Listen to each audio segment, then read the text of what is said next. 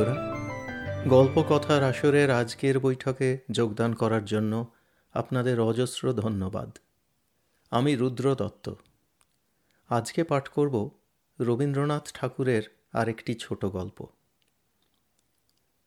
মানুষ তার নিজের সংস্কার, তার নিজের মানসিক গণ্ডির মধ্যে এতটাই বন্দী যে মানুষ যখন মনে করে যে স্বাধীন চিন্তার দ্বারা আমি নিজের মতো স্বাধীন কাজ করছি তখনও আসলে আমরা নিজেদের মনের শিক্ষা দীক্ষার, নিজের অবচেতনের কাছে সম্পূর্ণ পরাধীন।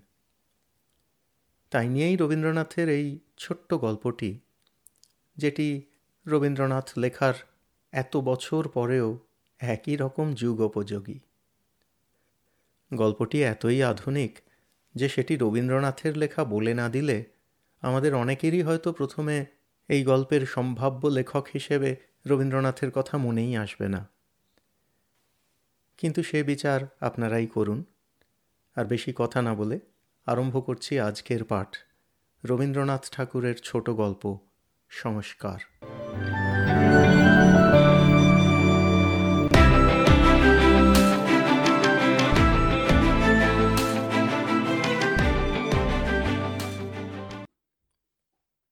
চিত্রগুপ্ত এমন অনেক পাপের হিসাব বড় অক্ষরে তার খাতায় জমা করেন, যা থাকে পাপির নিজের অগোচরে। তেমনি এমন পাপও ঘটে যাকে আমি চিনি পাপ বলে আর কেউ না। যেটার কথা লিখতে বসেছি সেটা সেই জাতের। চিত্রগুপ্তের কাছে জবাবদিহি করবার পূর্বে আগে ভাগে কবুল করলে অপরাধের মাত্রাটা হালকা হবে। ব্যাপারটা ঘটেছিল কাল শনিবার দিনে। আমার স্ত্রী কলিকাকে নিয়ে মোটরে করে বেরিয়েছিলুম। চায়ের নিমন্ত্রণ ছিল বন্ধু নয়নমোহনের বাড়িতে। স্ত্রীর কলিকা নামটি শ্বশুর দত্ত, আমি ওর জন্য দায়ী নই। নামের উপযুক্ত তার স্বভাব নয়, মতামত খুবই পরিস্ফুট। বড়বাজারে বিলিতি কাপড়ের বিপক্ষে যখন পিকেট করতে বেরিয়েছিলেন, তখন দলের লোক ভক্তি করে তার নাম দিয়েছিল ধ্রুবব্রতা। আমার নাম গিরীন্দ্র। দলের লোক আমাকে আমার পত্নীর প্রতি বলেই জানে, স্বনামের সার্থকতার প্রতি লক্ষ্য করে না। বিধাতার কৃপায় পৈতৃক উপার্জনের গুণে আমারও কিঞ্চিত সার্থকতা আছে। তার প্রতি দলের লোকের দৃষ্টি পড়ে চাঁদা আদায়ের সময়। স্ত্রীর সঙ্গে স্বামীর স্বভাবের অমিল থাকলেই মিল ভালো হয় শুকনো মাটির সঙ্গে জলধারার মতো। আমার প্রকৃতি অত্যন্ত ঢিলে, কিছুই বেশি করে চেপে ধরি না। আমার স্ত্রীর প্রকৃতি অত্যন্ত আঁট। যা ধরেন তা কিছুতেই ছাড়েন না। আমাদের এই বৈষম্যের গুণেই সংসারে শান্তি রক্ষা হয়।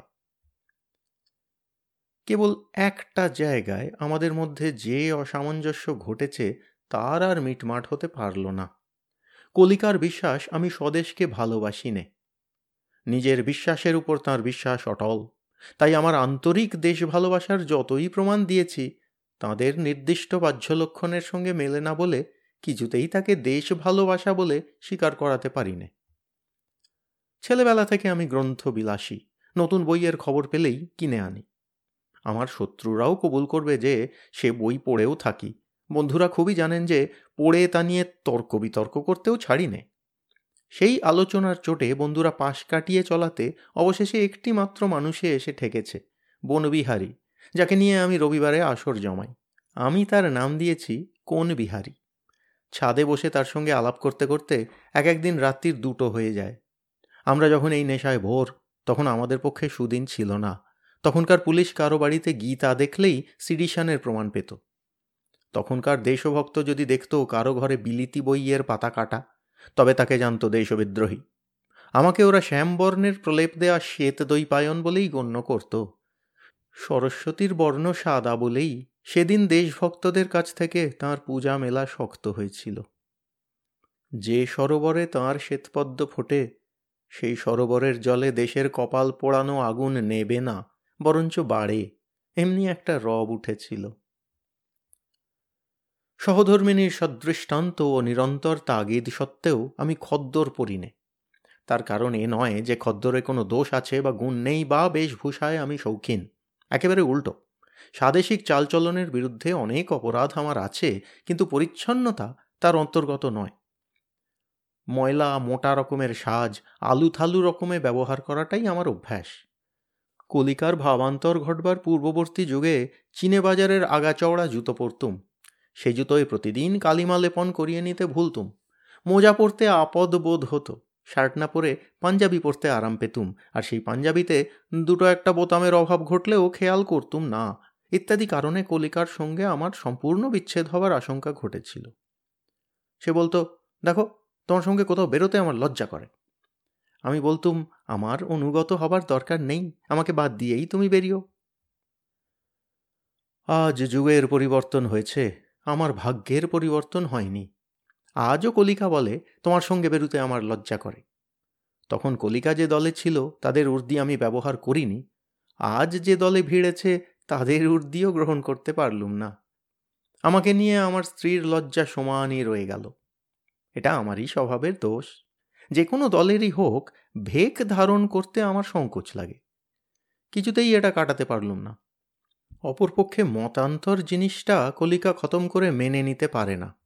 ঝর্নার ধারা যেমন মোটা পাথরটাকে বারে বারে ঘুরে ফিরে তর্জন করে বৃথা ঠেলা দিতেই থাকে তেমনি ভিন্ন রুচিকে চলতে ফিরতে দিনে রাত্রে ঠেলা না দিয়ে কলিকা থাকতে পারে না। পৃথক মত নামক পদার্থের সংস্পর্শমাত্র ওর স্নায়ুতে যেন দুর্নিবারভাবে সুড়সুড়ি লাগায়, ওকে একেবারে ছটফটিয়ে তোলে। কাল চায়ের নিমন্ত্রণে যাবার পূর্বেই আমার নিষ্খদ্দর বেশ নিয়ে এক সহস্র একতমবার কলিকা যে আলোচনা উত্থাপিত করেছিল, তাতে তার কণ্ঠস্বরে মাধুর্য মাত্র ছিল না। বুদ্ধির অভিমান থাকাতে বিনা তর্কে তার ভর্ৎসনা শিরোধার্য করে নিতে পারিনি। স্বভাবের প্রবর্তনায় মানুষকে এত ব্যর্থ চেষ্টাতেও উৎসাহিত করে। তাই আমিও এক সহস্র একতমবার কলিকাকে খোঁটা দিয়ে বললুম, মেয়েরা বিধিদত্ত চোখটার উপর কালা পেড়ে মোটা ঘোমটা টেনে আচারের সঙ্গে আঁচলের গাঁট বেঁধে চলে। মননের চেয়ে মাননেই তাদের আরাম। জীবনের সকল ব্যবহারকেই রুচি ও বুদ্ধির স্বাধীন ক্ষেত্র থেকে সরিয়ে নিয়ে সংস্কারের জেনানায় পর্দানসীন করতে পারলে তারা বাঁচে। আমাদের এই আচার জীর্ণ দেশে খদ্দর পরাটা সেই রকম মালা তিলকধারী ধার্মিকতার মতোই একটা সংস্কারে পরিণত হতে চলেছে বলেই মেয়েদের ওতে এত আনন্দ। কলিকা রেগে অস্থির হয়ে উঠল। তার আওয়াজ শুনে পাশের ঘর থেকে দাসীটা মনে করলে ভারজাকে পুরো ওজনের গয়না দিতে ভর্তা বুঝি ফাঁকি দিয়েছে। কলিকা বললে, দেখো খদ্দর পরার সুচিতা যেদিন গঙ্গা স্নানের মতোই দেশের লোকের সংস্কারে বাধা পড়ে যাবে, সেদিন দেশ বাঁচবে। বিচার যখন স্বভাবের সঙ্গে এক হয়ে যায়, তখনই সেটা হয় আচার। চিন্তা যখন আকারে দৃঢ়বদ্ধ হয়, তখনই সেটা হয় সংস্কার। তখন মানুষ চোখ বুঝে কাজ করে যায়, চোখ খুলে দ্বিধা করে না। এই কথাগুলো অধ্যাপক নয়নমোহনের আপ্তবাক্য। তার থেকে কোটেশন মার্কা ক্ষয়ে গিয়েছে কলিকা ওগুলোকে নিজের সচিন্তিত বলেই জানে। বোবার শত্রু নেই, যে পুরুষ বলেছিল সে নিশ্চয়ই ছিল অবিবাহিত। কোনো জবাব দিলুম না দেখে কলিকা দ্বিগুণ ঝেঁকে উঠে বললে, বর্ণভেদ তুমি মুখে অগ্রাহ্য করো, অথচ কাজে তার প্রতিকারের জন্য কিছুই করো না। আমরা খদ্দর পরে পরে সেই ভেদটার উপর অখণ্ড সাদা রং বিছিয়ে দিয়েছি। আবরণ ভেদ তুলে দিয়ে বর্ণভেদটার ছাল ছাড়িয়ে ফেলেছি। বলতে যাচ্ছিলুম, বর্ণভেদকে মুখেই অগ্রাহ্য করেছিলুম বটে যখন থেকে মুসলমানের রান্না মুরগির ঝোল গ্রাহ্য করেছিলুম। সেটা কিন্তু মুখস্থ বাক্য নয়, মুখস্থ কার্য তার গতিটা অন্তরের দিকে। কাপড় দিয়ে বর্ণবৈষম্য ঢাকা দেওয়াটা বাহ্যিক। ওতে ঢাকা দেওয়াই হয়, মুছে দেওয়া হয় না। তর্কটাকে প্রকাশ করে বলবার যোগ্য সাহস কিন্তু হলো না। আমি ভীরু পুরুষ মানুষ মাত্র। চুপ করে রইলুম। জানি আপোষে আমরা দুজনে যেসব তর্ক শুরু করি, কলিকা সেগুলিকে নিয়ে ধোবার বাড়ির কাপড়ের মতো আছড়িয়ে কচলিয়ে আনে তার বাহিরের বন্ধুমহল থেকে। দর্শনের প্রফেসর নয়নমোহনের কাছ থেকে প্রতিবাদ সংগ্রহ করে তার দীপ্ত চক্ষু নীরব ভাষায় আমায় বলতে থাকে, কেমন জব্দ? নয়নের ওখানে নিমন্ত্রণে যাবার ইচ্ছা আমার একটুও ছিল না। নিশ্চয়ই জানি হিন্দু কালচারে সংস্কার ও স্বাধীন বুদ্ধি, আচার ও বিচারের আপেক্ষিক স্থানটা কি? এবং সেই আপেক্ষিকতায় আমাদের দেশকে অন্য সকল দেশের চেয়ে উৎকর্ষ কেন দিয়েছে? এই নিয়ে চায়ের টেবিলে তপ্ত চায়ের ধোঁয়ার মতোই সূক্ষ্ম আলোচনায় বাতাস আর্দ্র ও আচ্ছন্ন হবার আশু সম্ভাবনা আছে। এদিকে সোনালি পত্রলেখায় মণ্ডিত, অখণ্ডিত পত্রবতী নবীন বহিগুলি সদ্য দোকান থেকে আমার তাকিয়ার পাশে প্রতীক্ষা করছে। শুভদৃষ্টি মাত্র হয়েছে। কিন্তু এখনও তাদের ব্রাউন মোড়কের অবগুণ্ঠন মোচন হয়নি। তাদের সম্বন্ধে আমার পূর্বরাগ প্রতি মুহূর্তে অন্তরে অন্তরে প্রবল হয়ে উঠেছে। তবু বেরোতে হলো। কারণ ধ্রুবব্রতার ইচ্ছাবেগ প্রতিহত হলে সেটা তার বাক্যে ও অবাক্যে এমন সকল ঘূর্ণিরূপ ধারণ করে যেটা আমার পক্ষে স্বাস্থ্যকর নয়। বাড়ি থেকে অল্প একটু বেরিয়েছি। যেখানে রাস্তার ধারে কলতলা পেরিয়ে খোলার চালের ধারে স্থূলদর হিন্দুস্থানি ময়রার দোকানে তেলে ভাজা নানা প্রকার অপথ্য সৃষ্টি হচ্ছে। তার সামনে এসে দেখি বিষম একটা হল্লা। আমাদের প্রতিবেশী মারোয়ারিটা নানা বহুমূল্য পুজো প্রচার নিয়ে যাত্রা করে সবেমাত্র বেরিয়েছে। এমন সময় এই জায়গাটাতে এসে ঠেকে গেল। শুনতে পেলাম মার মার ধ্বনি। মনে ভাবলুম, কোনো গাঁট কাটাকে শাসন চলছে। মোটরের শিঙা ফুঁকতে ফুঁকতে উত্তেজিত জনতার কেন্দ্রের কাছে গিয়ে দেখি আমাদের পাড়ার বুড়ো সরকারি মেথরটাকে বেদম মারছে। একটু আগেই রাস্তার কলতলায় স্নান সেরে সাফ কাপড় পরে ডান হাতে এক বালতি জল ও বগলে ঝাঁটা নিয়ে রাস্তা দিয়ে সে যাচ্ছিল।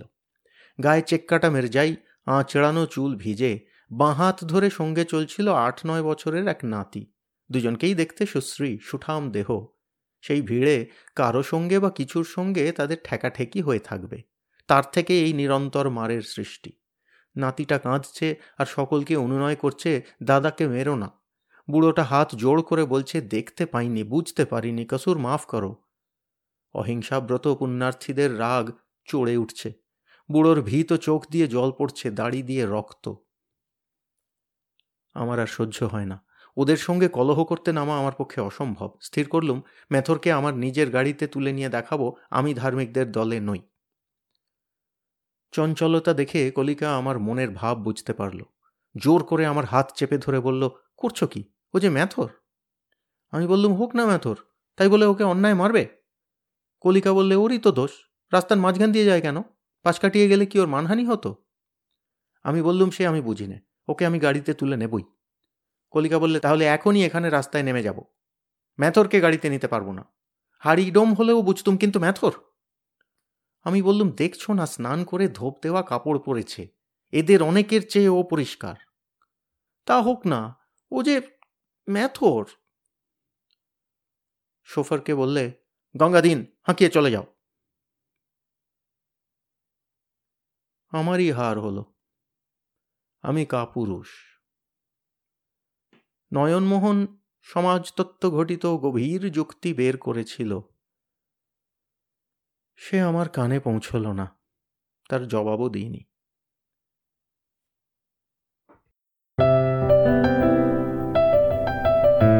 আপনাদের মতামত আমাদের জানাতে ভুলবেন না কিন্তু, শ্রোতা বন্ধুরা।